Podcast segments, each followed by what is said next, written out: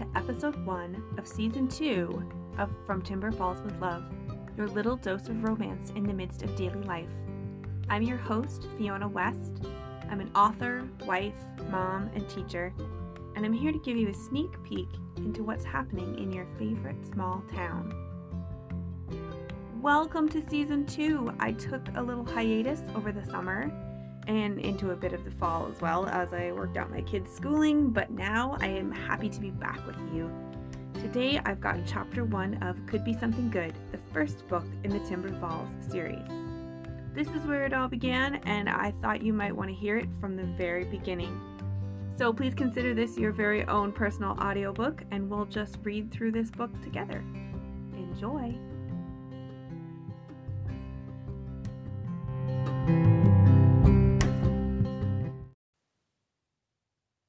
Chapter 1 A little to the left, Ainsley gestured over with her hand. Sweat dripping down his light skin, Daniel shuffled forward slightly as his dark haired brother mirrored his movements, stepping backwards. Hmm, is that too far?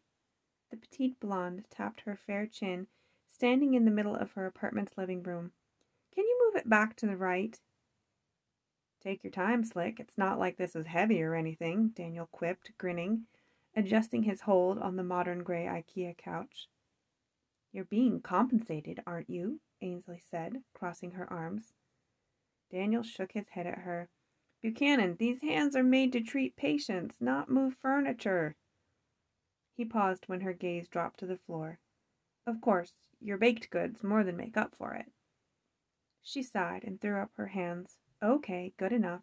Come get your pay. He made eye contact with his brother Kyle, and they both gently set down their sides in unison. Despite being brothers, they didn't look much alike. Both were about the same height, six foot one, but the resemblance ended there.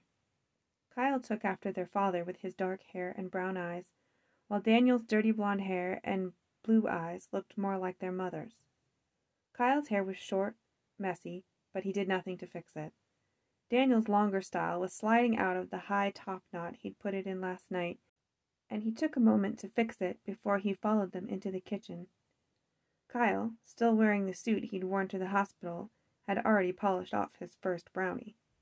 Daniel shook his head in mock astonishment when he caught his brother watching Ainsley bend over to get the milk from the fridge. Kyle's narrowed eyes told him he was not happy to be caught staring, and Daniel chuckled. They both fixed their faces into a placid neutral as she turned back to them. I really appreciate this, you guys, she said as she tipped the milk carton. Did I mention that? I appreciate you. What are best friends for? Daniel asked, bumping her shoulder with his. I'm here for you, and Kyle's here for brownies. His brother lifted one dark eyebrow as he reached for another treat. I'm here for her too. I just know a good thing when I see it. Ainsley and Daniel both grinned at him. So you're getting a new roommate, huh? She nodded, gesturing to the living room with her glass. Just wanted to move things around in case she has furniture. Is she new in town? I think so. I don't know. Ainsley pulled out a package of chicken thighs and piled red peppers and sweet onions on the counter. Didn't you interview her? Kyle asked, and Daniel heard the discontented edge in his voice. Now, now, Grumpy, Daniel said, grabbing another brownie. Ainsley's an adult. She wouldn't cohabitate with anyone who'd harm her, I'm sure. And if she does, we likely won't know until it's too late anyway. It's Timber Falls, she said, rolling her eyes. What's going to happen? Is she going to drown me in the Santiam River? Bury me in the National Forest, never to be heard from again? A lot could happen, Kyle insisted. Kyle, the only town more boring than this is actually named Boring. What does she do, your roommate? Daniel asked through a giant bite. Does she work in town? She's a doula, I think. Or a midwife, maybe? Can't remember. Some kind of caretaking profession. She turned to Kyle. See? Very safe. Or she has access to the medications to kill you in your sleep, Kyle muttered, but only Daniel heard him. Ainsley was too busy searching her cupboards for a package of corn tortillas. We should probably get going, Daniel said, wiping the crumbs off his hands and shirt. glancing with masked amusement at his brother. He didn't say the rest of what he was thinking. We should probably get going before Kyle starts audibly growling at the idea of someone living with Ainsley who isn't him. Oh, she said, her face falling. I thought you were staying for fajitas. We have to celebrate your new residency thing. Kyle's got important brooding to do, I think. Can't you just stay for dinner? she pleaded. I'm trying out a new recipe and I need guinea pigs. Please? Kyle met Ainsley's gaze briefly, then looked away. Got any beer? Five fajitas, a Sprite, two more brownies, and a rom-com later, Daniel headed down the stairs of Ainsley's apartment, rubbing his overfull belly with regret. Somehow he'd ended up on the couch in the middle between his rather agitated older brother and his very oblivious best friend. Daniel grinned at him. You want to talk about Ainsley? Kyle's face gave away nothing. Nope. Okay, but I hear that too much pining can give you hives. You're the worst doctor in the world. Just because you're not a resident anymore doesn't mean you know everything, Dr. Durand. Severe emotional stress can be a trigger. I'm not distressed. There's nothing to feel distressed about. That's funny, Daniel said as he unlocked his Volvo and slid inside, because you seemed pretty distressed about her living with an unapproved roommate. It's just a stupid thing to do, he griped. You've got to vet people. Daniel nodded, starting the car. But you know Ainsley. She's better at getting in over her head than all the city kids falling into Detroit Lake every summer. Kyle grunted in what Daniel assumed was agreement. If it'll make you feel better, I'll stop by and meet the roommate next week. Daniel kept all hints of teasing out of his voice. It's not about how I feel. It's about her not letting a serial killer move into her second bedroom. Kyle paused and get some references from the woman for God's sake.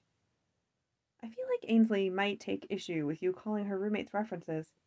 I'm not going to call them. I'm just going to internet stalk them to see what kind of people they are. Kyle. His brother turned to look at him. Just ask her out already. He turned back to the window. She doesn't see me that way. Daniel wasn't so convinced. She never made an effort to hang out with Kyle one on one, but she often suggested that Daniel bring him along. As far as he knew, she didn't date because she was, quote, too busy. The busyness was largely of her own making, since she was on almost every committee in town that it was possible to join. If something was cooking around Timber Falls, Ainsley had her spoon in it. Kyle had been secretly pining for her for about eight years now. It was the worst kept secret in the Durand family, and no one could figure out why he never did anything about it. Their oldest brother, Philip, had asked him once and been met with grunting and several days of stony silence, so they'd mostly left him alone about it. Since Kyle had descended into thoughtful silence, Daniel did a little thinking of his own. He loved Ainsley, of course he did, but the idea of dating her was laughable. They were far too alike. And he enjoyed spending time with her, obviously, but he wondered if he wasn't leaning on her friendship a little too heavily for female companionship. He'd gone on lots of casual dates, had some casual hookups, but hadn't had an actual girlfriend in years. There were lots of reasons for this, of course.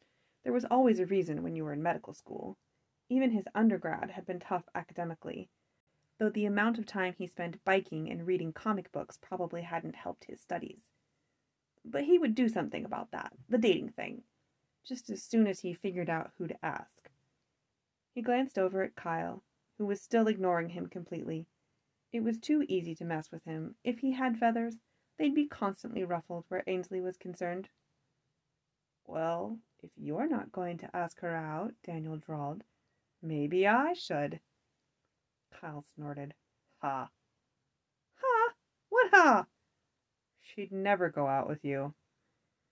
Daniel pulled into the driveway of the two story white farmhouse they shared. How can you be so sure? Go ahead. Ask her. They both sat there as he texted. His phone swooshed. Well? Daniel cleared his throat. She replied with a gif of a baby falling over laughing. Then she asked if I'd been kidnapped and this was some kind of signal that I needed help. Kyle grinned, then got out of his car and sauntered inside, whistling.